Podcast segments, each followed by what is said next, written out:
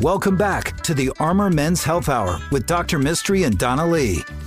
Hello and welcome to the Armor Men's Health Hour. I'm Doctor Mistry, your host, here as always with my co-host, Donna Lee. That's right. Hello. You sound especially silky today. I do like to hear my voice on the radio. I'm a board-certified urologist, and this is a men's health show. This show is brought to you by N A U Urology Specialists, the urology group that I started in two thousand seven and now have grown to the second largest urology group in Austin. Mm-hmm. We try a little harder, we do a little better, and we're a little cuter. That's right. We do try a little harder. That's a t-shirt for next month.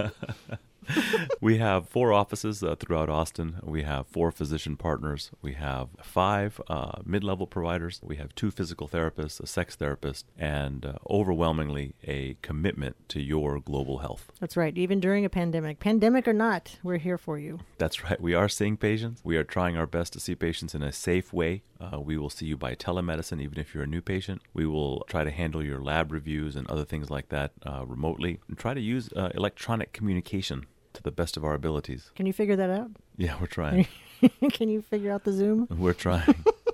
We're trying. We have to use a, a medically uh, confidential, compliant system to mm-hmm. do our telemedicines, but uh, we also do them over the phone. We uh, clean the office down hourly in the waiting room and after every patient in the rooms. We have mask wearing that we require here in the office uh, as required by the Texas Medical Board. And I think that we can see you safely, and we look forward to helping take care of your urologic issues. You know, I went to H E B the other day, the grocery store, and the guy, I brought my own bags because I think it's time to bring back your own recyclable bags, right? Mm-mm. The little cashier guy was upset. Mm-hmm. I mean, the, the bagger, he was like, I don't want to touch these bags. And I thought, have you seen the stuff that people are touching in the store that you're touching when you put it in the plastic bag? It's time to move forward. Oh, boy.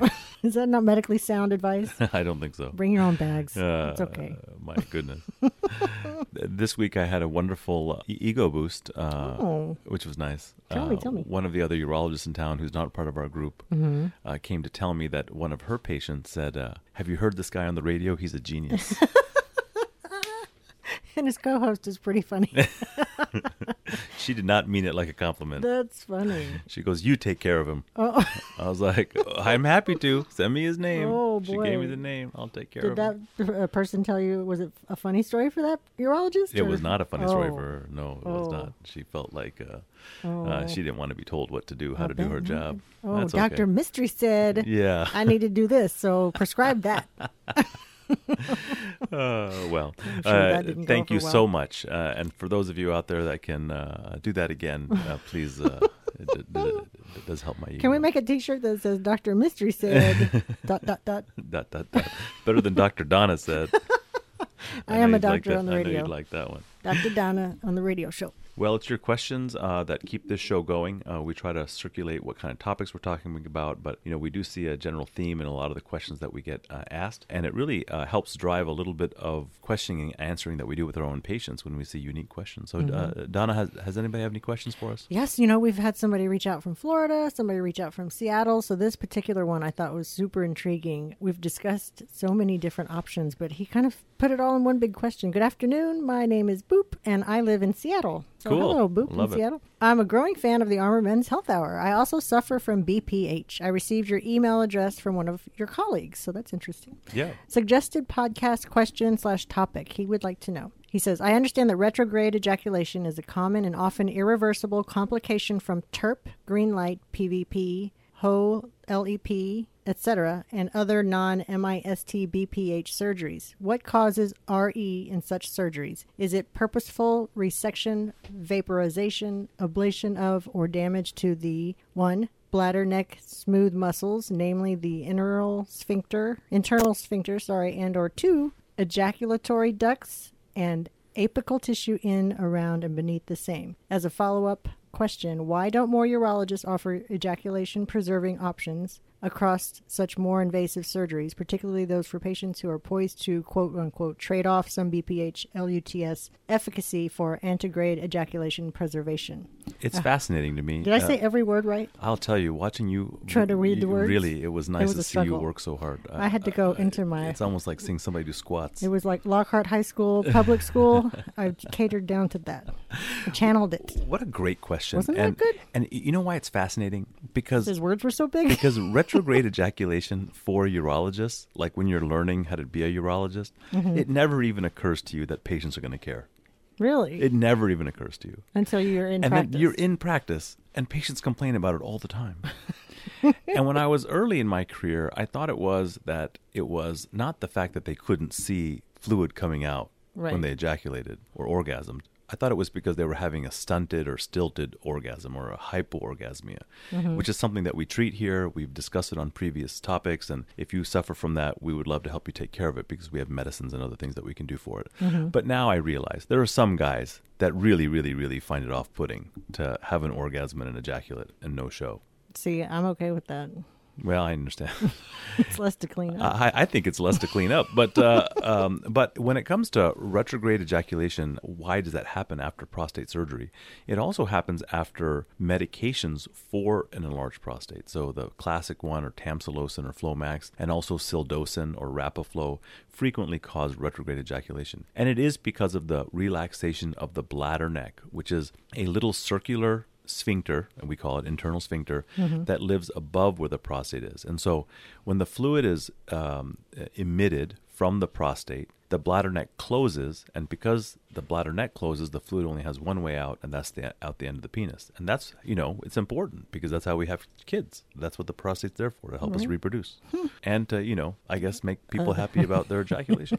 And so when you do a prostate surgery in which the bladder neck itself is disrupted, and that happens with TURP or the roto-rooter, where we actually cut the bladder neck as part of that procedure. It also happens with laser surgery. And it also happens in a surgery that I perform a lot in young men called the TWIP, or transurethral incision of the prostate. And it's not generally because of ejaculatory duct resection, because we traditionally salvage or save the ejaculatory ducts when we operate. Mm. And we do that because that's the that's a landmark for where the urinary sphincter is, and because we don't want to make men incontinent after that surgery, right. we salvage that area and stay far away from that sphincter.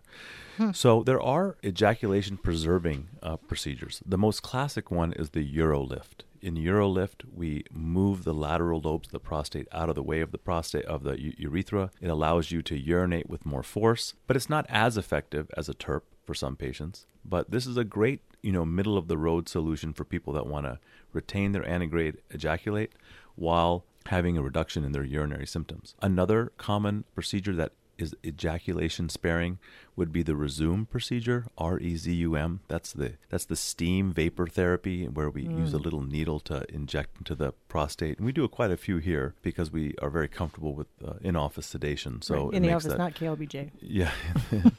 so... Yeah, we don't do it at the radio station. And so uh, by by using that steam therapy, it's also ejaculation sparing. And another one that we do very often in our, in, in our practice is prostate artery embolization, something that's getting increasing uh, interest. We do regular webinars. So if you're interested in learning about prostate artery embolization, this is a procedure where we, we utilize the services of an interventional radiologist, and they actually cut off the blood supply to the prostate by going through an artery either in the arm or in the groin. Uh, very commonly performed here in, in our area because of just kind of the interest that men have for uh, not having anything put in their penis or not having any catheters and trying to preserve their ejaculation. It takes about an hour and a half to the procedure. The results uh, are about eighty percent as effective as a Uh, roto-rooter or TURP, uh, but really only appropriate for larger prostates over forty grams. Normal prostates are about thirty grams. And um, and that's a walnut. That's a walnut. Right. Or, a, you know, what's ever bigger than a walnut? A tennis ball? Tennis? No, that's too big. That's too big. That's too big. But uh, prostate artery embolization really does work well in those tennis ball size or softball size mm-hmm. prostates as well. So uh, those are three options you have for ejaculation sparing treatments for B P H. Uh, what a wonderful question. And if you're out there wondering um, how we can have the least impact on your sexual function while treating your enlarged prostate. It's uh, absolutely a topic that we take very seriously in our practice. And uh, if you have those concerns, uh, we'd love to take care of you. That's right. And guess I, I was thinking, you know who would who wished he would have had retrograde ejaculation? Who's that? Oh, President Clinton. Oh, right? Man. You can call us during the week at five one two, two three eight, zero seven six two. You didn't expect that, did no, you? No, I did not. You can email us. You can email us at armor men's health at gmail dot com. And our website is armor men's health dot com. Oh my goodness, we're in Round Rock, North Austin, South Austin, and Dripping Springs. That was fun. Thank you for that question. And if Seattle. you are if you are calling us from far away and you want some advice, uh, we do uh, you know provide advice and uh, telehealth services. Uh, so please feel free to call us for any such advice. That's right. And listen to our podcast. Thank you. The Armor Men's Health Hour is brought to you by Urology Specialists. For questions or to schedule an appointment, please call five one two, two three eight, zero seven six two or online at armor men's health dot com.